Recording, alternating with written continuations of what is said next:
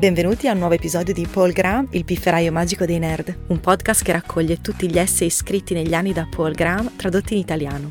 Tutti gli altri essay in italiano sono disponibili sul sito paul graham punto it, mentre quelli originali in inglese potete trovarli su paul graham punto com. Cominciamo! L'essay di oggi è tradotto da Salvatore Sanfilippo e letto da Irene Mingozzi.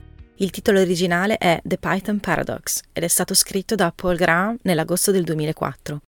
La versione italiana si intitola Il paradosso di Python. In un recente intervento ho detto qualcosa che ha fatto arrabbiare in molti, che puoi ottenere programmatori più scaltri per un progetto scritto in Python rispetto a quelli che puoi ottenere per un progetto in Java.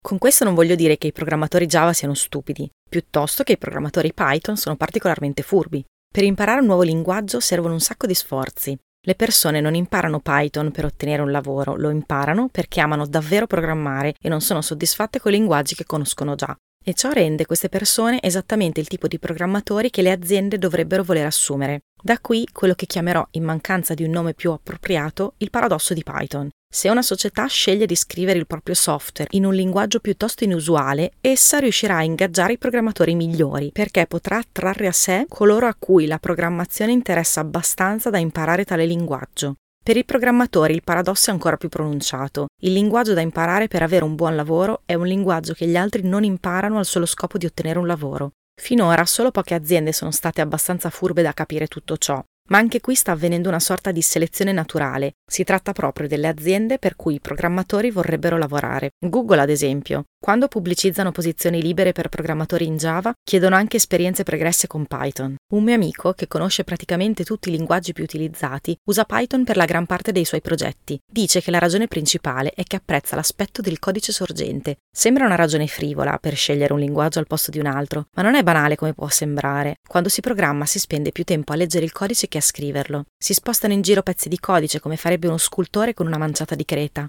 Un linguaggio che rende il codice sorgente brutto fa infuriare un programmatore scrupoloso, così come un'argilla piena di grumi farebbe infuriare uno scultore. A sentir parlare di codice brutto, la gente penserà ovviamente a Perl. Ma la bruttezza superficiale di Perl non è il tipo di bruttezza a cui alludo. La vera bruttezza non è una sintassi che sembra pasticciata, ma quella che ti fa creare i programmi per mezzo dei concetti sbagliati. Il codice scritto in Perl potrà anche somigliare ai caratteri che appaiono quando un personaggio dei cartoni impreca, ma ci sono casi in cui sorpassa perfino Python concettualmente, almeno per il momento, perché entrambi i linguaggi sono in continua evoluzione, eppure condividono, insieme a Ruby, e a Icon, a Joy, a Jay, a Lisp e Smalltalk, il fatto che sono stati creati e usati da gente a cui programmare interessa davvero, e questa gente, di solito, è la stessa che sa programmare bene. Grazie per aver ascoltato questa puntata di Paul Graham, il pifferaio magico dei nerd. Trovate tutti gli articoli di Paul Graham tradotti in italiano su paul graham punto it e gli originali in inglese su paul graham punto com. Alla prossima!